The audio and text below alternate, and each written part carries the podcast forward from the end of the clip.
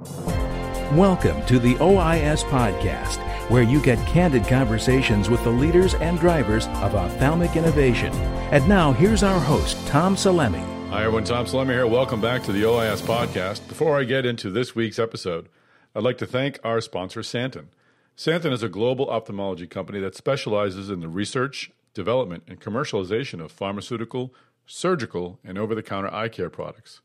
With over 3,400 employees in its worldwide headquarters in Japan, Santen continues to provide innovative solutions in glaucoma, retina, uveitis, dry eye, ocular allergy, and infection to patients around the world. Now let's get into this week's podcast. Our guest today is Dr. Firas Rahhal. He is the founding partner of Excite Capital, which is an impact investing firm that is uh, putting money behind very early stage ophthalmology investments. It's doing diagnostics, doing drugs, may do some devices as well. And it's uh, one of those firms that brings a little capital, which is necessary for a smaller a smaller venture, but a whole lot of know-how. Uh, Dr. Rahhal is also a senior partner at Retina Vitreous Associates Medical Group in LA. He was already plenty busy when the opportunity to join and help create Excite came along, and he decided it would be a great experience for him and his practice to understand the innovation side of the business. So, had a very nice conversation with him at OIS at ASRS in Boston. He was on our seed stage panel, which uh, was a big hit, and we've had a few of the panelists on the podcast. So, for those entrepreneurs in early stage ventures looking for capital, uh, there is good news. There are firms out there that are investing in early stage companies, and Excite Capital is certainly one of them. They're, uh, they've had some some great success. One of their earlier portfolio companies was RetroSense, which was acquired by Allergan last year. So, so they do know what they're doing. So we'll get into this conversation. But before I let you go, I do want to tell you that the discount rates for OIS at AAO is, are expiring on October 9th. So you need to register before October 9th to uh, save a little bit of money when you sign up to attend OIS at AAO. I'm sure you're going to attend, so why don't you sign up now and uh, keep a little money in your pocket? The event, of course, is November 9th in New Orleans. Go to ois.net to register. Now let's get now let's get into this conversation with Dr. Firas Rahhal of Excite Capital.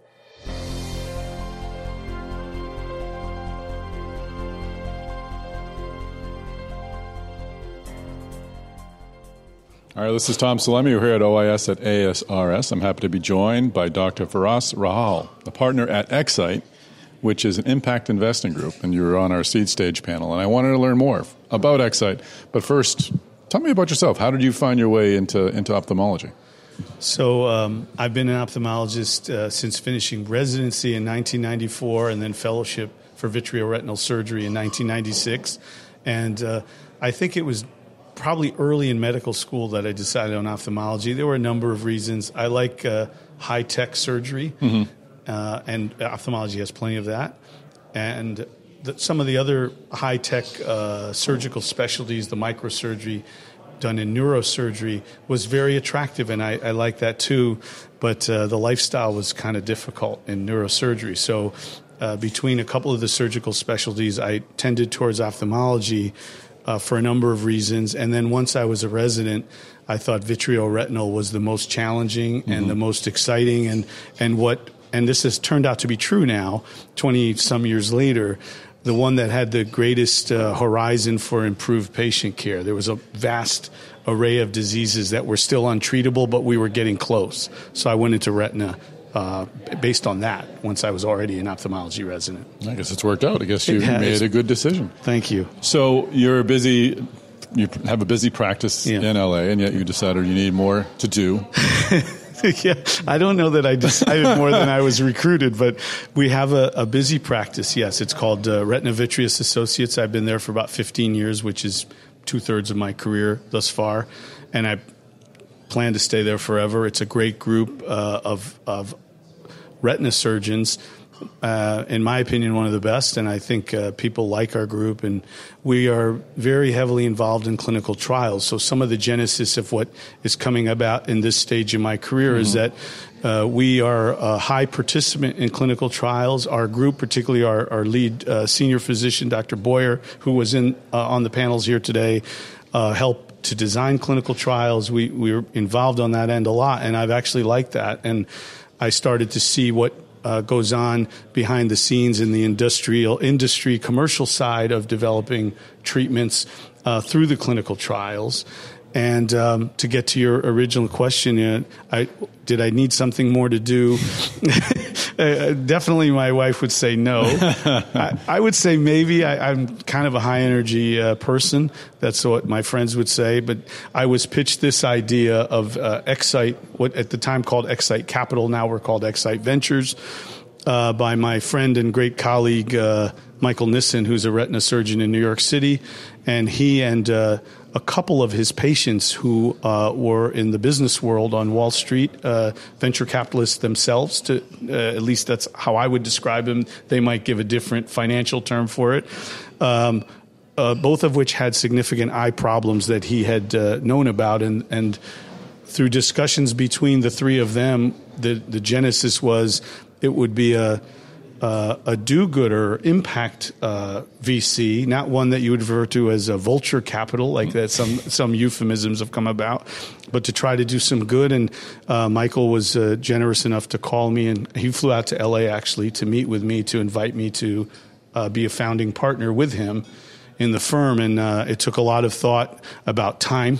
Mm-hmm to decide to do it. And um, I made the commitment to do it after having a lengthy discussion and thinking about it for a couple of weeks with my wife, to, because I knew there would be more time away potentially, but it, it hasn't really t- panned out that way. Mostly I work out of LA.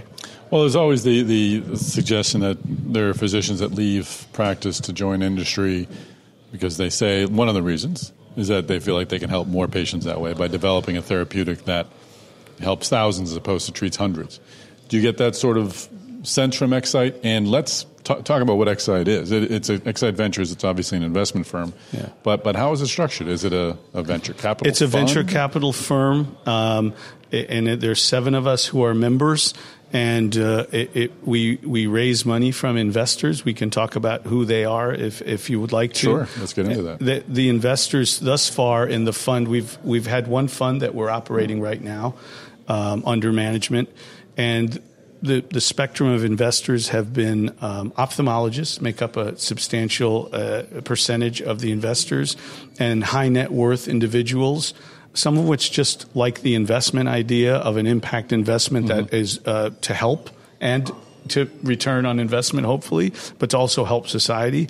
And then some who are high net worth who invested, I think, specifically because of their connection to ophthalmology based on their own personal history of eye disease or a family member who has eye disease. And so those folks usually we are going through and pitching the idea to their money manager, uh, so-called family office. And I would say between those three groups is the majority of the funds we raised our own money also is mm-hmm. in the VC fund, and we're in the process of deploying it. We've made a few investments already, and we feel really good about them. Our first investment did well, and, and we had an exit, and um, we plan towards the end of this year to go out and raise our next fund, which we will hope to be larger and be more impactful. Actually, to be able to potentially invest into later rounds uh, where larger capital is required. How large is this first fund?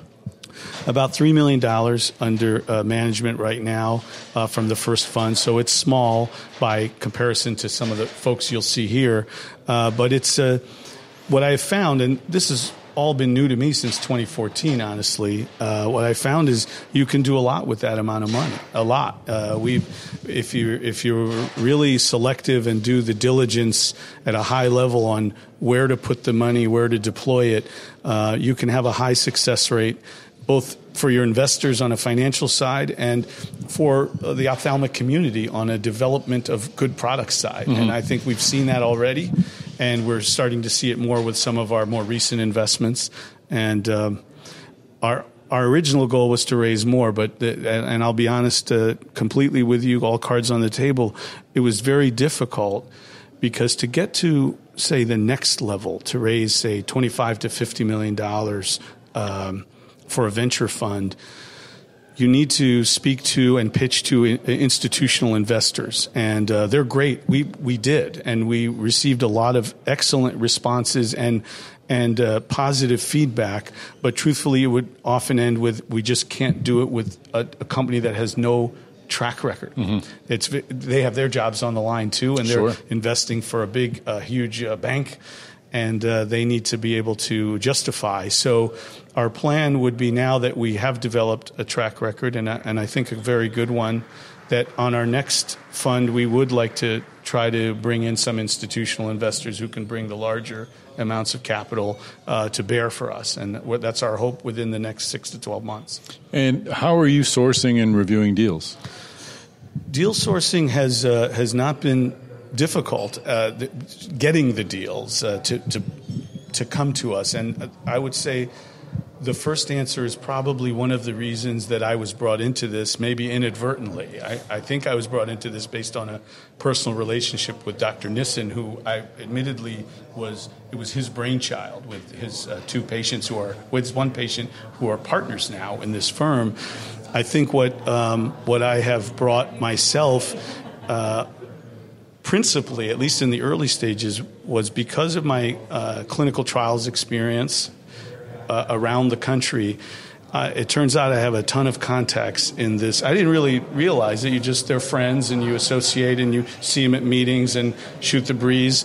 And it turns out there are a lot of people that I have come in contact with over my career on a positive, friendly basis. Sometimes working together, sometimes just collegiality, uh, who are the innovators in our field who are the innovators in our in our field, and they. Um, they've received us very well, not just because of the personal relationship, that's part of it, mm-hmm. but also the group itself um, is not, again, this kind of vulture capital. Uh, a lot of times the innovators and the entrepreneurs are resistant to bringing venture capital in, especially early on, because they don't want them to, so, so to speak, take over the project. Sure. And then move away from what the entrepreneur wanted in the first place. And that does happen, and sometimes it's for good reason. Um, because of our connection to ophthalmology and the fact that I'm still a full time vitreoretinal surgeon and attend all the meetings and, and coordinate with these guys on clinical projects and trials, uh, I think there's a trust factor. And so the deals have been coming. Uh, to come back to your answer, uh, they've been coming fairly freely through all of us, but I, have been able to see a number just through personal contacts in the eye business. And how are you reviewing those deals? That's a complicated answer, and I, I definitely uh, rely immensely on the investment professionals and lawyers in the group. Uh, obviously, as a physician, I have a certain skill set and uh, definitely don't have a skill set that they have. But between us, the process is basically uh, nuts and bolts. Um, we'll ask the uh, entrepreneur or innovator to send us a slide deck. Mm-hmm. They, will usually contact us in one way or another we usually get contacted by someone who says, "Hey, I have this idea, or I have a friend who would like to pitch you guys this idea." Sure. We'll ask them for a slide deck. We'll uh, review it uh, very carefully. Uh, first, initially on the science, on the merits of the actual idea, and uh, and then we'll usually um, do some background research in that area if it's not one that say falls into mine or Dr. Nissen's expertise. If it's not in the retina or the vitreous, if it's say, glaucoma or cornea, we will go and do our legwork to learn more about those areas because we're not practicing in those areas, but we're both trained ophthalmologists. And then we might, for the science aspect, then consult with some of our friends who are either advisors or just curbside.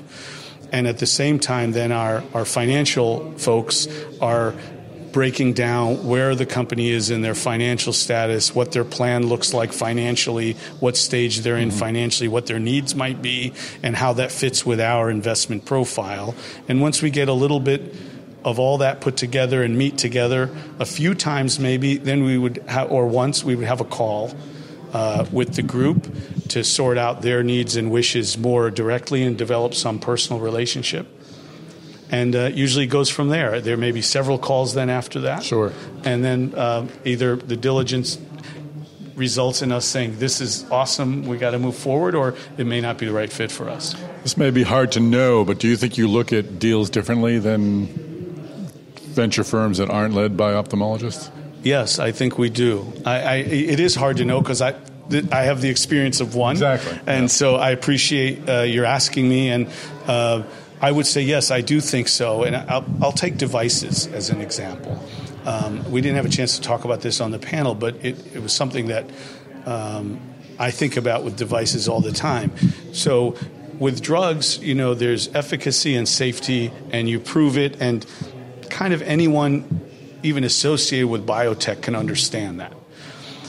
But devices and drugs too, to some extent, but with devices, uh, understanding how ophthalmology clinic flows work, especially if you're in a high volume situation like myself and, and our group and Michael, um, knowing how the OR works, knowing the flow, knowing the financial parameters, and owning your own large medical practice and what the parameters are that lead you to use a product or not use a product is a real advantage that's very hard to teach someone or just get from a consultant. It's very difficult because there's subtleties there. And, you know, uh, the example is uh, if you're buying a big device and it's very expensive, knowing what acquisition fee equates to what reimbursement schedule mm-hmm. equates to being profitable and useful, and then knowing where it fits into the cycle of how the patient cycles through the clinic or through the OR, and is this really going to be an efficient, usable device, marketable device, even if it's proven efficacious and safe, will it be usable to a real ophthalmologist in real time? So, long story short, yes, I think there's a little advantage to being an, an active participant in clinical practice. I, I'm an owner in a fairly large practice with many doctors, and although it's just posterior segment, not all of ophthalmology, we, uh, we run similarly to what a general ophthalmology practice might run. And you spoke of your, your track record. What successes have you had? You've had at least one exit, right? One exit with our first investment was uh, was a successful exit. It was called RetroSense Therapeutics. I saw them on a slide here today in the uh, in the slide that showed uh, the various exits that were positive, and um, we That actually felt good. That felt really good, and uh, honestly, it was a small investment. Relative, relatively speaking, but uh, it felt good to all of us. Honestly, uh, you can take this as I mean this sincerely. It felt good to validate our process much more so than the actual um, financial uh, reward, which obviously there was some. But uh, I could tell from talking to all my partners initially and even for a while after that the real uh, joy in it was it validated what we knew to be or what we felt to be a good process, a good, thoughtful, uh, deliberate diligence process, which we do kind of slowly and long. Uh, and it panned out uh, on our first one, and, and we received a lot of positive feedback on that uh, from the community at large. And I think that's one of the reasons I was asked to be part of the panel today. So I'm very appreciative. And we have uh, three other deployed investments out of this fund now, um, two of which are public information, and I could talk about if you like to, but we feel pretty strong about those as well. But they're not at exit stage yet. Sure. What are the two? So, uh, one is a lens implant, uh, an accommodating lens. Uh, for for the viewers who don't do cataract surgery, accommodating meaning the lens will alter its shape to adjust for far and near, as opposed to say a multifocal lens, which has the focality already into the lens single shape with the you know concentric rings, let's say, like a, like an eyeglass lens that's multifocal. Accommodation is the actual mimicking of the human lens that adjusts and shifts its uh, thickness and size to uh, to uh, focus far, near, or intermediate. And a camera sort of does this. The eye does it automatically. Uh, that company is called LensGen, and we feel very strongly about that company. And uh, they recently uh, had some uh, excellent news, uh, uh, and so we feel good about that. And the other one that I can speak about. Uh, freely here is uh, Trefoil. It was mentioned on the podium today when we did our our uh, our panel because Hatteras, uh, uh, the company that was also on the panel uh, with me, with us, uh, were investors in that, and that's a corneal treatment company. They're uh, figuring out ways, or have figured out ways, to improve the health of endothelial cells, maybe even repopulate the endothelial cells. That would be a great goal, and it is the goal to treat Fuchs dystrophy and some other uh, corneal diseases. And we're pretty excited about that one too. Terrific. And final question: What what is the most challenging part of running this firm? What what Yeah. gives you the most trouble? two things. I'll speak for the firm first, and then for me individually. Sure. For the firm, I think. Uh, since it's a first-time firm and it's it's pretty hard to organically, I've learned, build a an investment firm out of nothing and go to someone who handles large amounts of money and say, "Give us your money, so that we can invest it for you." That's a that's a hard thing to ask and we've we're good at asking. And uh, I think the challenge of raising large amounts of money for a small new firm is is a difficult one. But we're starting to get past that now with some of our successes, and that has helped. And then for me personally, although it's been a lot of fun. And I, I love it. Um, I have to make the time uh, because I do run a full time practice, which is a would be considered a very busy practice, even within my own network of specialists. So finding the time to do the, the work, and I have been able to do that uh, so far. And I, I, think we're getting so streamlined that now it's gotten easier to mm-hmm. fit it in with the other duties that I have. Great. Well, good luck with investing whatever is left in this fund, and, and, best of luck with the second fund if you decide to go forward with it. Thank you very much, and I really appreciate you inviting me to do the podcast and to uh, be on the panel. Thanks a lot. I've been watching your podcast or listening to them.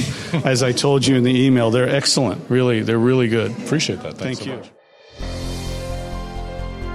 And that's a wrap, folks. Thank you for us for joining us at OIS at ASRS, and it's great to have you on the podcast. And thank you again for the kind words. Thanks, Santen, for uh, supporting the podcast. It's great to have you as a sponsor. And of course, last but definitely not least, thank you, OIS podcast listeners, for joining us. I do hope you'll take advantage of the discount rate. Go to OIS.net to sign up to attend OIS at AAO, which is again happening on November 9th in New Orleans. You don't want to miss it. But in addition to doing that, you should also, of course, tell your friends about the podcast. We'd love to have more people listening. Do give us a ranking on iTunes, it helps people find the podcast. And finally, do shoot me an email to say hello. My email is tom at healthegy.com.